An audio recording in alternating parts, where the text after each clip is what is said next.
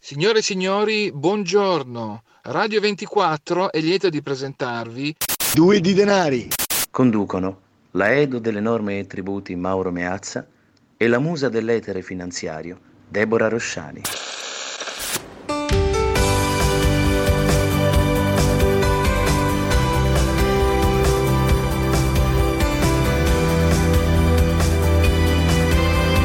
Due di denari, perché i nostri soldi sono una cosa seria. Di Debora Rosciani e Mauro Meazza.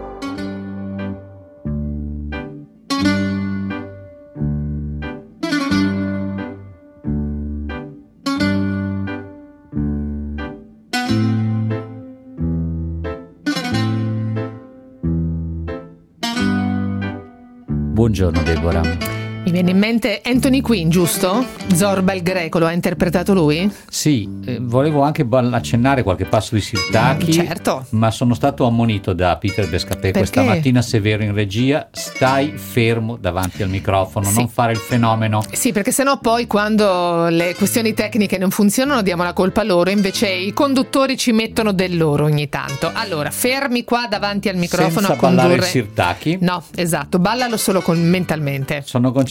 Lo dirò questa notizia a tempo di Sirtaki. Benissimo. Allora, parola d'ordine di quest'anno, da qui in avanti e chissà per quanti anni: Covid free, pure le vacanze. Eh sì, perché in Grecia stanno creando dei corridoi Covid free.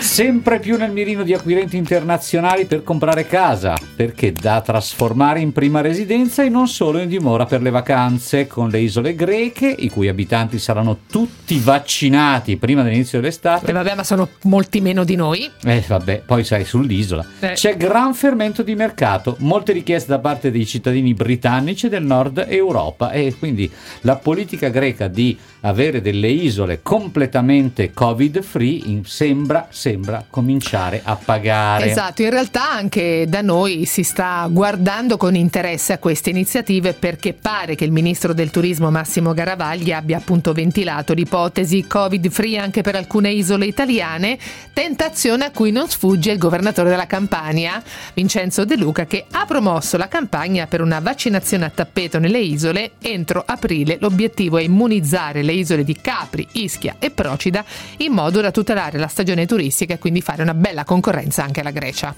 Calma, non vorrei che il Sirtaki ti avesse preso. Già c'è stata una posizione contraria, perché è stato detto: mi auguro che il ministro del turismo rigetti immediatamente la proposta di isole Covid free. Chi è che non è d'accordo? Chi non sarebbe d'accordo? Non è d'accordo il presidente della regione Emilia-Romagna, cioè Bonaccini. Vabbè. È perché loro non hanno le isole, sono invidiosi. E allora dicono: come qui facciamo allora dei siti di serie A e dei siti di serie B, e non esiste. Allora, niente Sirtaki, cara mia, per la Romagna, per la Riviera Romagnola, e vedremo se si ballerà invece la tarantella. Chissà cosa non mi succederà alla Riviera del Conero quest'anno, poi ti racconterò, ti farò dei reportage direttamente dalle mie aree. Senti, ma a proposito di Covid free, in realtà qua il tema è puntualmente affrontato anche dal Sole 24 Ore, perché quest'anno firmeremo tutti dei gran contratti Covid free, da quello che capisco. Eh sì, o comunque a misura di Covid, verrebbe da dire. Io vorrei lanciare anche questa cosa Covid compliant. Mamma mia, ti sei magnato il vocabolario di inglese anche all'inizio di questa settimana. Era da un po' che non ti esibivi. Ho fatto un ripassino.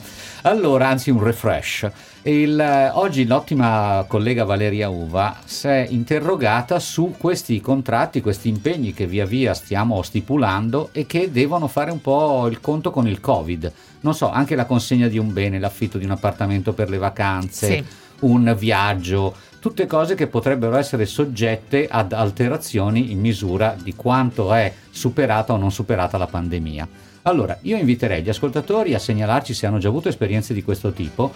I numeri sono quelli abituali: 800 24 00 24, oppure per gli SMS e i messaggi WhatsApp 349 238 66 66. Il tema è: vi hanno offerto clausole particolari, avete negoziato clausole particolari certo, in perché caso qua, di pandemia? Tu che affitti sempre la tua prestigiosa abitazione turistica estiva a Bordighera, insomma, lo farai già, e quali saranno i patti che stipulerai con il tuo con il mio locatore? Il tuo locatore, non mi viene adesso il termine corretto. Siamo in trattativa, certo. Lo dico qui pubblicamente, siamo in trattativa, vediamo che cosa succede. D'altronde avevo fatto caso anche, ma questo sta succedendo già da settimane, come per esempio la primaria compagnia aerea italiana, quella che da una parte non riesce a pagare tutti gli stipendi, ma naturalmente porta avanti tutte le iniziative commerciali del periodo.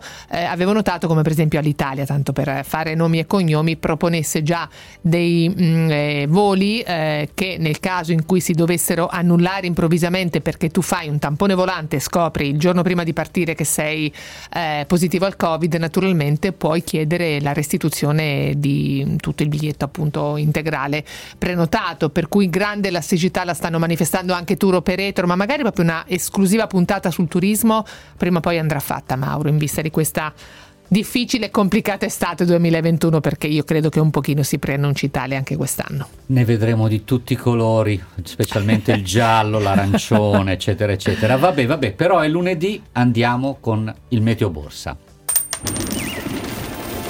Meteo Borsa. I temi di mercato commentati, affrontati con Luca Riboldi, direttore investimenti di Banor Sim. Buona giornata, buongiorno. Buongiorno Debora, buongiorno Mauro. Buongiorno allora, a tutti gli ascoltatori. Il quadro di borsa è questo in questo momento, come parte la settimana con Londra in calo di mezzo punto, Francoforte partita in negativo ma di poco si sta riportando sulla parità, anche Parigi meno 0,04%, Milano positiva più 0,23%, segnaliamo subito il caso di Assorin più 8,45%, il gruppo ha fatto sapere proprio nelle ultime ore, e peraltro nel primo pomeriggio è prevista anche una call con gli analisti per spiegare bene i dettagli di questa operazione, ha acquisito l'azienda americana Luminox Corporation e quindi si cresce ulteriormente nel mercato della diagnostica molecolare, un impegno più che mai importante in questo momento. A prescindere da questo però, Riboldi, come parte la settimana, quali sono i temi a cui dovremo prestare particolare attenzione in questa ottava di borsa che si avvia oggi? Ecco, al di là della bellissima operazione di Assorin, che fa piacere quando la società italiana cresce all'estero in un mercato importante come quello americano, consolidando la sua leadership, quindi sicuramente la commento con grande positività questa operazione. A prescindere da questa, i mercati, come avete un po' notato da qualche giorno, sono abbastanza piatti perché sono in attesa del momento ovviamente clou del trimestre, che sono le trimestrali, inizieranno questa settimana a riportare le grandi banche americane, e quindi c'è molta attesa per capire come è andato questo trimestre, che probabilmente vedrà a livello di fatturato di vendite un aumento sensibile probabilmente anche rispetto alle attese, e quindi ci aspettiamo un buon mediamente dei risultati un po' sopra rispetto alle attese per questo primo trimestre, quindi questo darà il là a partire appunto da questa settimana a 3-4 settimane di risultati trimestrali. Iniziano mercoledì Goldman Sachs, JP Morgan e Wells Fargo. Mauro. E l'Europa però, Riboldi, perché qui sembra che si stia un po' creando una ripresa a due velocità, forse anche a 3 o a 4 verrebbe da dire, cioè c'è la Cina da una parte, gli Stati Uniti dall'altra e l'Europa che un po' arranca, o no, è un'impressione sbagliata? No, l'impressione giustissima è dovuta ovviamente al piano vaccinale, dove purtroppo l'Europa ha fatto degli errori non da poco, però bisogna anche dire che adesso il consenso sia abbastanza appunto un po' posizionato su un'Europa che è indietro, però bisogna dire che se si guarda quest'ultima settimana direi che i dati sono molto positivi, perché c'è stata un'accelerazione notevole del numero di vaccinazioni giornaliere, la Francia è arrivata a 400.000, la Germania addirittura a 600, l'Italia a 300.000 e con la prospettiva entro fine del periodo di arrivare a 500.000. Quindi mi sembra che i vaccini arrivano sempre un po' alla last minute, ma stanno arrivando, quindi noi siamo abbastanza convinti che anche che il rosso che abbiamo visto nella nostra regione Lombardia sia probabilmente, ci auspichiamo, crediamo l'ultimo di questa pandemia, nel senso che crediamo che da adesso in avanti, una volta terminata la vaccinazione degli over 70, probabilmente si andrà cautamente poi verso l'uscita, verso il giallo, che vuol dire insomma sostanzialmente tornare in maniera cauta ma progressiva verso la normalità, quindi noi crediamo che una volta vaccinate questa parte fragile della popolazione, scaricato con grande probabilità il sistema sanitario dai ricoveri, dalle terapie intensive, dovremo riuscire a gestire una situazione pandemica che rimarrà purtroppo tra noi ancora per un bel po' di tempo, però molto più facile da gestire rispetto a quella attuale. Pandemia e campagna di vaccinazione che, lo abbiamo spiegato in lungo e in largo in queste settimane, hanno avuto le inevitabili ricadute in economia ma anche in finanza. Il mercato però guarda oltre, guarda avanti, guarda alla ripresa, e Wall Street da settimane tocca un record al giorno. Che cosa ci dice questa diffusa propensione al rischio da parte degli investitori a livello internazionale? Beh, sicuramente rispecchia il fatto che l'alternativa a questi tassi a zero rimane il mercato azionario, che rispetto ai bond è senz'altro ancora attraente. Certamente, probabilmente mentre l'anno scorso era un trend dove salivano dei temi abbastanza specifici che erano quelli del stay at home con tutte le grandi società FANG che hanno sovrapperformato il mercato, quest'anno il mercato comincia a essere molto più selettivo, quindi si sta tornando a guardare le valutazioni, e proprio per questo sarà molto importante capire l'andamento delle singole dei risultati aziendali, e probabilmente sarà ancora altrettanto importante capire un po' se questa tema della vaccinazione globale riuscirà a contenere come dovrebbe essere la pandemia, in modo tale che le economie possano avere un recupero progressivo nei prossimi mesi. Ricordiamo, Luca Riboldi ha citato le società FANG, i titoli FANG sono quelli che appartengono ad un determinato gruppo molto specifico di società della tecnologia: Facebook, Apple, Netflix e Google, quindi Alphabet. Così almeno abbiamo spiegato ai nostri ascoltatori, appunto, per chi avesse perso di vista questo concetto di cui abbiamo parlato molto nei mesi passati. Però sento che anche Riboldi è convinto di una controrotazione, cioè si ritorna un po' di più sui termini dell'economia reale, che forse rende i mercati un po' più comprensibili anche a tutti quanti.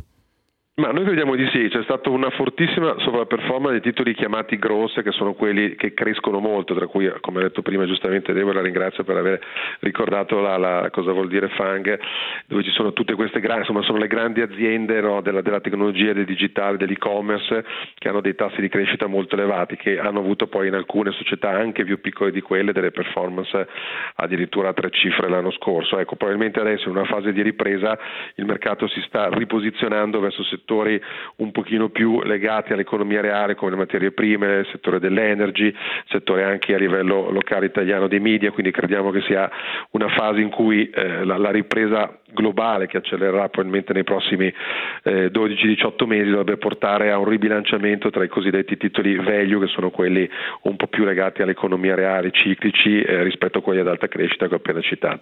Ecco, in realtà questo gruppo di aziende che lei ha citato potrebbero essere nel mirino, anzi lo sono per la verità, adesso bisognerà vedere con che tipo di modulazione, del segretario al tesoro Janet Yellen, che vorrebbe in qualche maniera toccacciare la tassazione applicata appunto a queste big.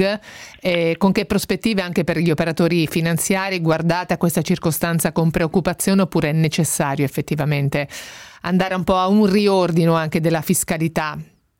Ecco, questo è un tema che richiederebbe veramente un lunghissimo commento, perché è un tema che noi operatori istituzionali a livello globale stiamo guardando con grandissima attenzione. È un tema veramente importante, perché oltre ad alzare il tax rate, quello che faranno in America, ci sarà un rialzo. Biden ha proposto il 28%, probabilmente verrà trovato forse un compromesso intorno al 24-25% come tax rate medio delle aziende americane. Però al di là di quello, la cosa molto importante per tutti i mercati azionari globali è che si sta parlando proprio in sede OCSE, in sede di G20, cioè tra i maggiori paesi del mondo, di portare una tassazione minima globale intorno al 20-21%, questo per evitare che ci siano le famose scappatoie nei paesi emergenti, per fare in modo che uno fattura da una parte e vende dall'altra, sostanzialmente è questo il tema, il che va a toccare non tutti i mercati azionari, va a toccare tutte quelle aziende che oggi hanno un tax rate globale inferiore a un tax rate probabilmente che sarà intorno al 20%, quindi questo può toccare aziende americane, europee, ovviamente in Europa chi paga meno tasse sono in Olanda, in Irlanda, c'è qualche paese asiatico che paga tasse più basse, poi dipende molto da azienda a azienda, da settore a settore. In generale ovviamente un po' la tecnologia paga abbastanza poche tasse, ma anche il settore farmaceutico, soprattutto in America, sono titoli che pagano meno del 7-8% all'anno di tassazione complessiva, e questo in effetti in un mondo di crescenti diseguaglianze credo che stia diventando un tema estremamente rilevante e importante.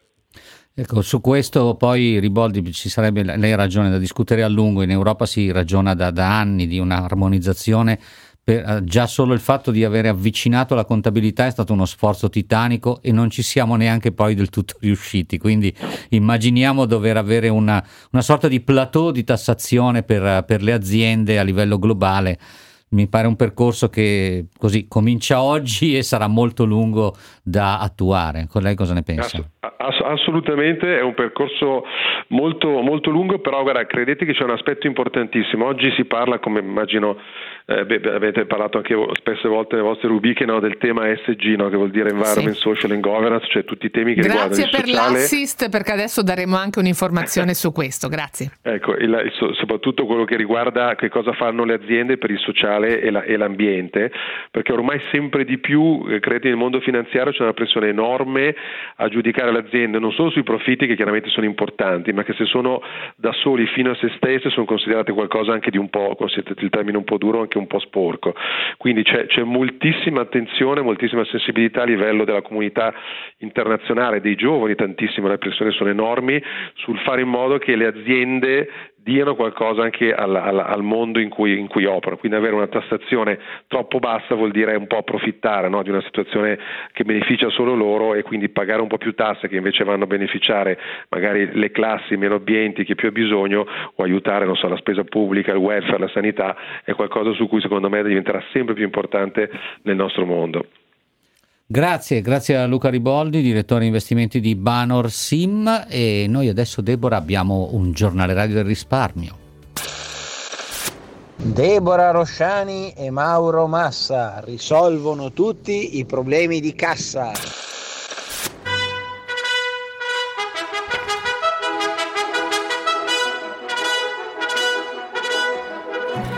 Allora, ne comunicano 5 alla volta, ma nella sostanza ne oscurano praticamente uno al giorno.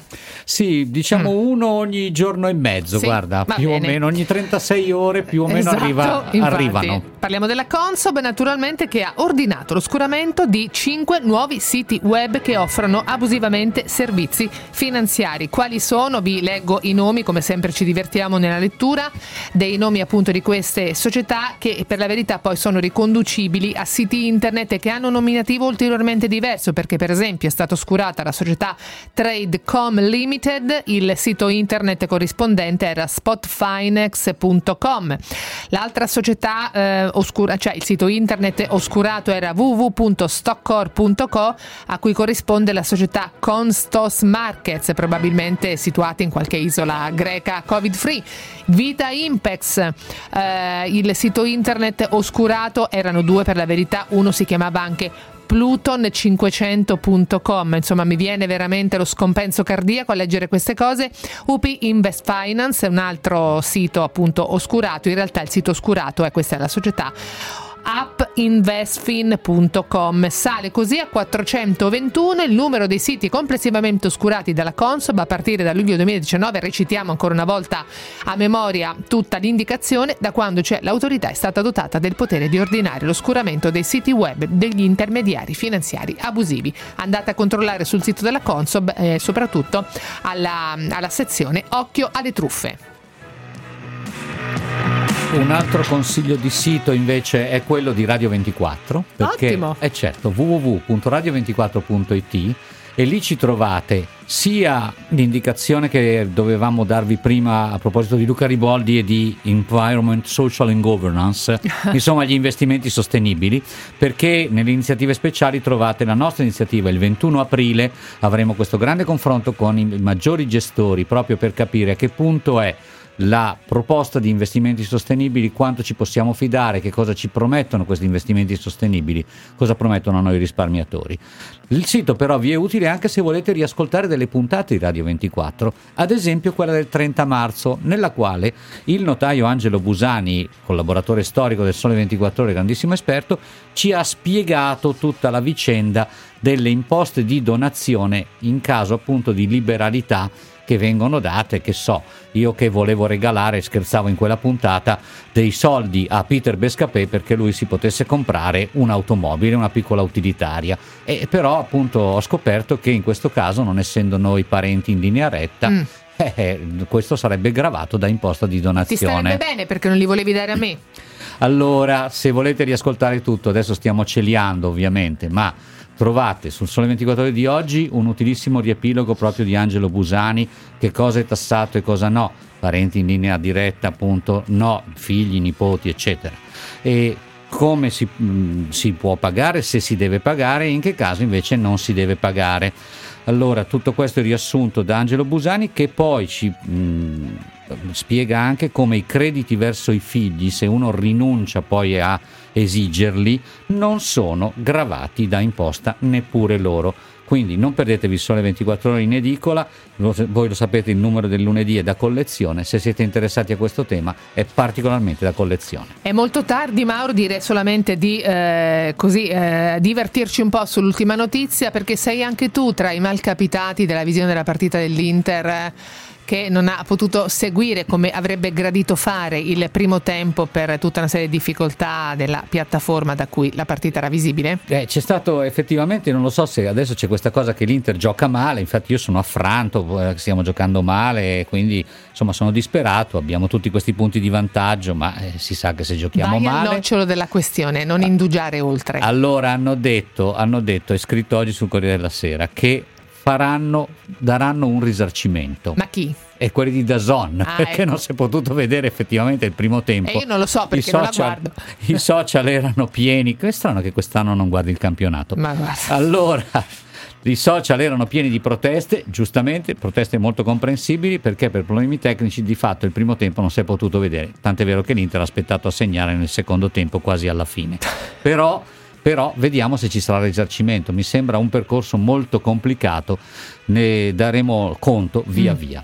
Il risarcimento Covid anche per mancata fruizione della partita. E a proposito di questo, acquisti, viaggi, affitti, logistica in tempo di pandemia servono patti chiari e clausole a prova d'emergenza. Allora, se state per chiudere un contratto di qualunque tipo, d'affitto, per un viaggio, per la prenotazione di un volo aereo, di un trasferimento in treno, e allora avete fatto caso se nel contratto c'è anche l'eventualità che il Covid in qualche maniera mette in discussione la vostra iniziativa, e qua avremo a che fare anche molto con modulistiche nuove probabilmente quest'anno, ne parleremo nella seconda parte della trasmissione, ma prima le borse. Lukaku, gran palla, coi tempi giusti per Hakimi Darmian, per il vantaggio dell'Inter.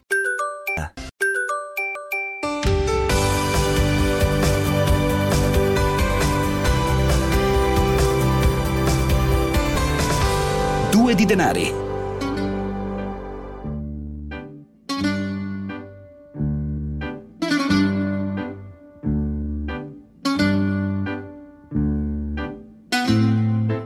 Io andrei nell'isola di White con la Rosciani, sai.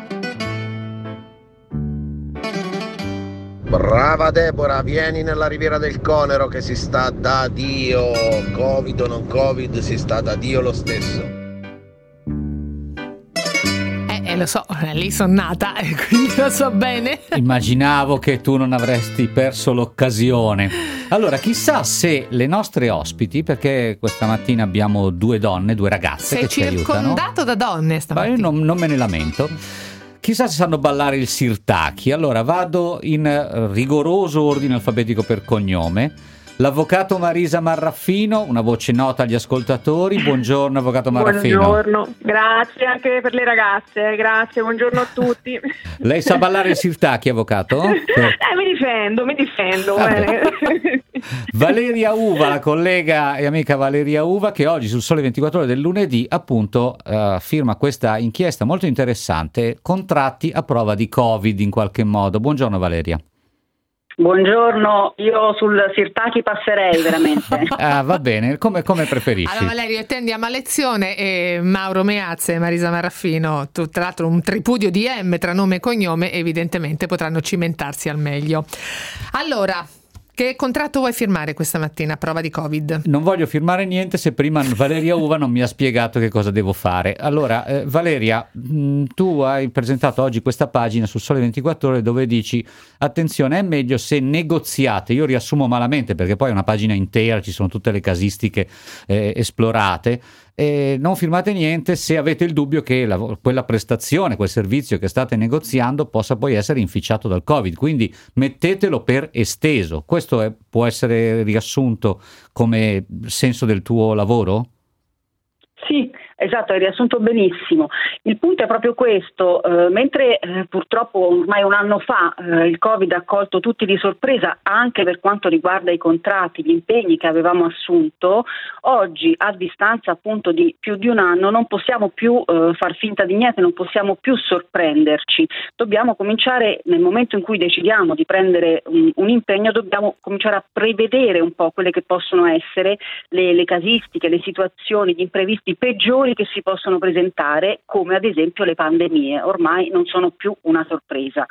E quindi ecco, lo sforzo che abbiamo fatto oggi con questa pagina sul Sole 24 Ore è proprio quello di andare a vedere le varie casistiche, dai viaggi, dagli affitti di un negozio, agli impegni anche tra le aziende, cosa bisogna mettere a punto, cosa bisogna valutare per bene, ponderare per bene prima di firmare un nuovo contratto. E il primo consiglio che ci sentiamo di dare è proprio quello di provare a prevedere tutto l'inimmaginabile, perché appunto il Covid un anno fa ci ha colto di sorpresa, ora non può più e non deve più farlo. È un po' quello che gli avvocati chiamano la clausola Covid, ormai la clausola Covid deve stare dappertutto e deve essere anche un po' esplicitata, perché quello che è successo in prima battuta è che quando è scoppiata l'epidemia tutti si sono un po' appellati nei contratti alle clausole di forza maggiore, hanno cercato di far rientrare il Covid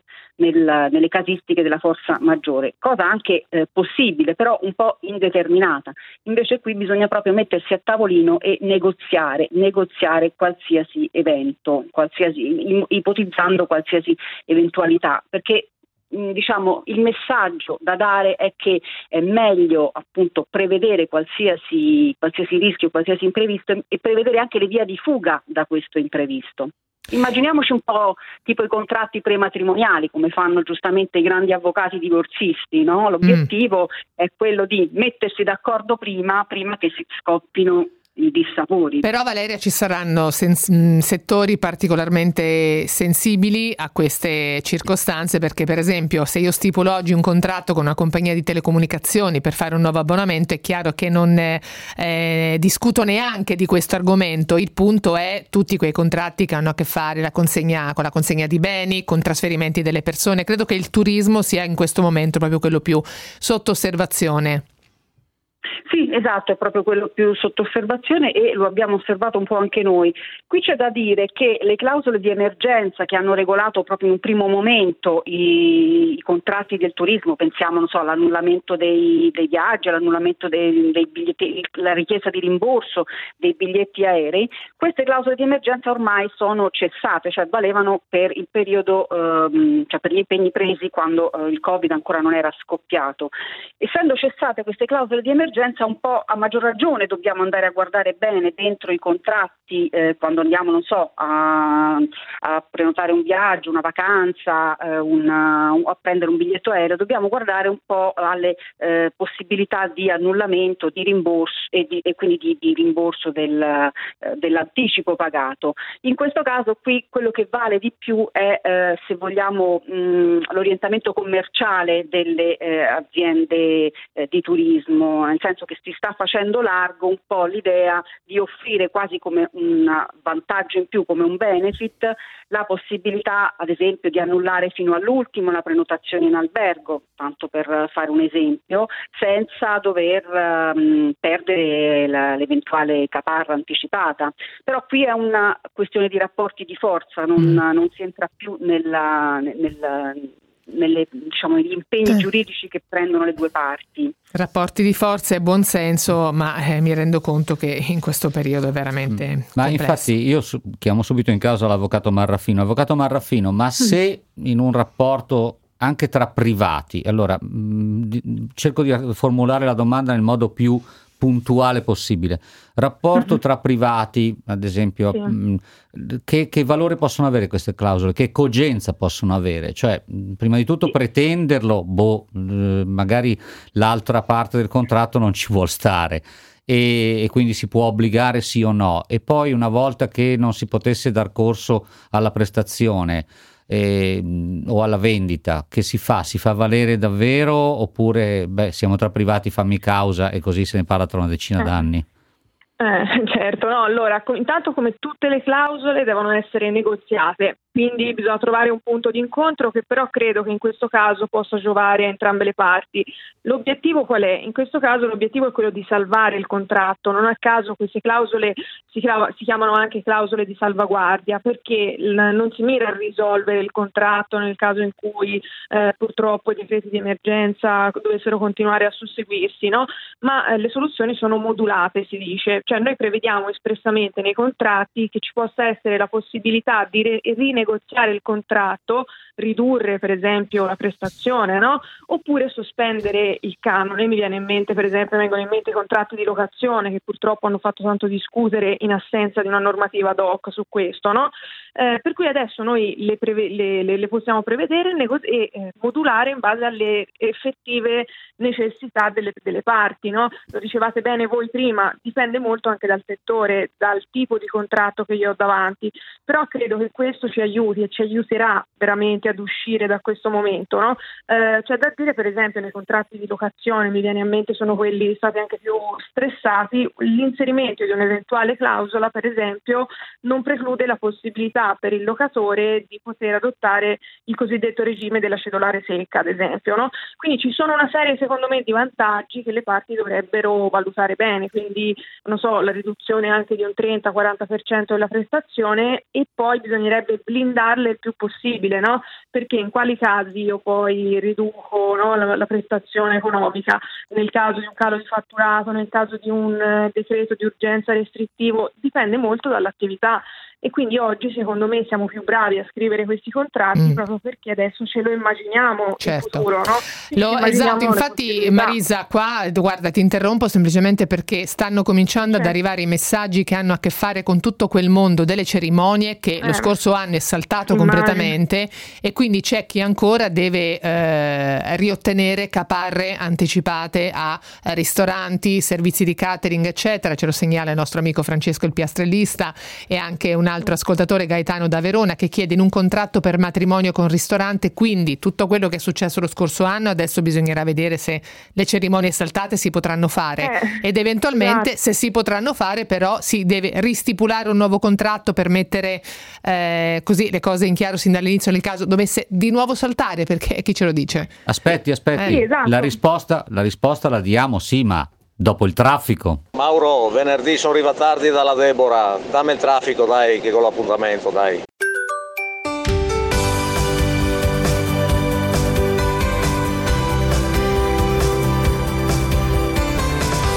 Due di denari.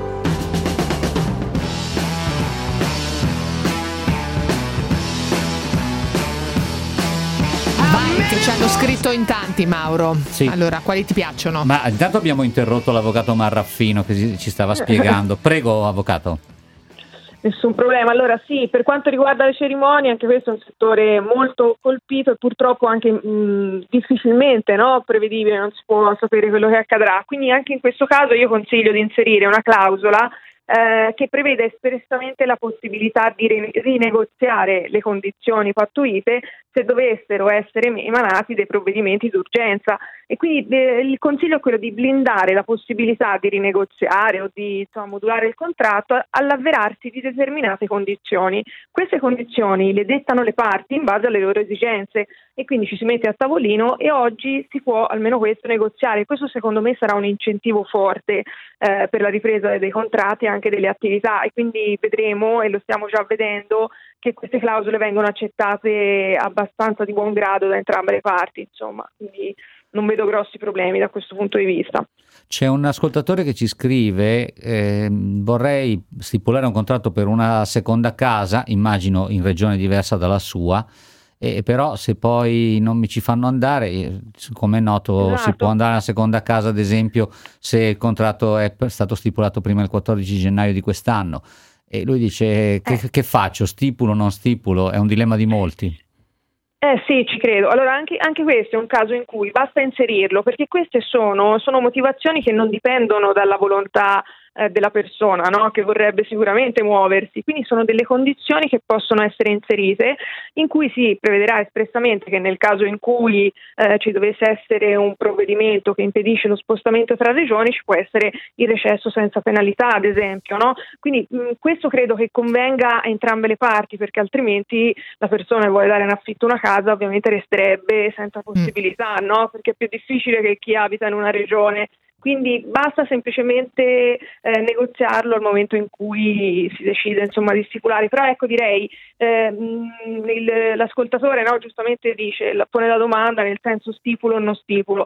Il consiglio è stipulare ma con accortezza, quindi io incentiverei molto, perché è necessaria, insomma, la ripresa. Secondo me con delle clausole contrattuali elastiche è possibile davvero garantire e tutelare entrambe le parti. Tra l'altro, Valeria, ritorno da te, tu ti sei occupata di settori specifici, poi delle questioni contrattuali in termini generali, ma bisognerebbe veramente andare a scandagliare con dettaglio ogni singolo settore, perché qua stanno emergendo veramente tanti casi dalle segnalazioni degli ascoltatori. Ti leggo questo: anche i traslocatori andrebbero ben controllati e magari disciplinati anche prima del loro ingresso durante la stipula del contratto con la società che effettuerà il trasloco. A me in prima persona è stato detto che chi dovrebbe farmi il trasloco non userà la mascherina, né lui né i suoi colleghi, quindi ora io mi ritrovo a dover cercare altre persone perché vorrei sostituire la società che ho scelto. L'ascoltatore ha tutte le ragioni, mi sembra strano che questa azienda offra questa disponibilità, sostenendo dall'inizio che il personale arriverà senza il dispositivo di protezione. Valeria, che ne pensi? Sì, decisamente singolare. Tra l'altro il nuovo tema che sta emergendo non è soltanto quello dei dispositivi di protezione, come possono essere le mascherine. Ormai le aziende si stanno interrogando sul tema dei vaccini, cioè sta venendo fuori anche la possibilità, o dal punto di vista legale, di prevedere, non so, l'obbligo vaccinale per alcune categorie. Ad esempio, pensiamo ad un'azienda con i suoi fornitori. Ci siamo interrogati se un'azienda può o no prevedere nei contratti con i propri fornitori di far entrare, ad esempio, all'interno dei locali soltanto le persone addirittura vaccinate. In teoria, siccome il contratto è sempre un accordo, un libero accordo tra le parti, in teoria anche questa pretesa può essere quantomeno negoziata, può essere discussa tra le parti e eventualmente anche accettata, in questo caso nella piena autonomia delle parti. Un po' diverso il discorso è quando invece si parla di locali pubblici, che difficilmente possono frenare l'accesso e quindi, non so, limitarlo soltanto a chi è vaccinato. Pensiamo appunto ai mezzi di trasporto pubblico, ad esempio. Quando ci sono di mezzo i consumatori è un po' diverso, però tra le aziende ci si comincia anche a porre questo tipo di interrogativi. Quindi, ad esempio, l'indotto potrebbe essere trascinato da aziende più grandi, che so, e più attente o bisognose di essere più attente per il settore in cui operano, e obbligare a una sorta di estensione delle protezioni, Valeria? Sì, soprattutto magari non subito, però quando la campagna vaccinale avrà, si spera, preso finalmente il via, e quindi quando i numeri delle persone vaccinate saranno più significativi, più importanti, si cominceranno anche a porre questioni di questo tipo, sempre, ripeto, nei rapporti tra privati. Intanto l'ascoltatrice, credo Vale, che ci raccontava l'episodio dell'azienda di traslochi che si rifiuta di mettere la mascherina proprio personale, dicevo persino gli audio dove lo dice e lo ridice, è assurdo. Beh, effettivamente direi che è un caso. Tra l'altro mi viene un dubbio, avvocato Marraffino, ma è una disposizione normativa nazionale, uno non può esimersi. Esatto, può essere anche segnalato, sì, sicuramente, quindi è una condotta sicuramente scorretta. Certo. No, per dire che non è il contratto che lo deve dire, lo dice la legge. In questo caso lo dice la legge, certamente. I dispositivi sono obbligatori quando ci si rapporta al pubblico, e quindi, a meno che non siamo in caso da soli, in questa emergenza sono obbligatori, quindi è una disposizione di legge che obbliga in questo caso i lavoratori che lavorano al pubblico, ovviamente. Certo, avvocato, insomma, quest'anno anche lei dovrà cimentarsi con l'assistenza a molti clienti che hanno bisogno di stipulare contratti molto diversi rispetto al passato, insomma, anche lei si sta attrezzando per seguire al meglio. Sì, già da tanto tempo ovviamente cerchiamo di venire incontro alle persone che ovviamente ora il periodo è questo, e quindi le domande che ci fanno sono tutte, quasi tutte, prevalentemente rivolte a prevenire poi il contenzioso, perché non dimentichiamolo che anche noi avvocati oggi dobbiamo fare i conti con una giustizia che insomma ancora a rilento, no? Quindi ben vengano le clausole che poi ci aiutano anche a prevenire eventuali cause. E chiudiamo in bellezza con il commento sul tema dei lavori di fatica, non sono pratici con la mascherina, ci dice un ascoltatore. Beh, io ho un cantiere davanti a casa mia, appunto c'è un palazzo che sta sorgendo, ma anche se gli operai lavorano tutti all'esterno, io devo dire che li vedo con la mascherina la mattina e la sera, sono in 4-5, non è che ci siano tantissimi in questo momento, non siano tantissimi, ma lavorano tutti pur all'esterno col dispositivo di sicurezza. Allora, grazie all'avvocato Marisa Marraffino, grazie alla collega Valeria Uva, grazie a tutti voi che ci avete inviato messaggi e che ci ha seguito. Domani attenzione che parliamo di soldi, il trasferimento da Ubi a Intesa e le anticipazioni del nuovo BTP Futura. A domani.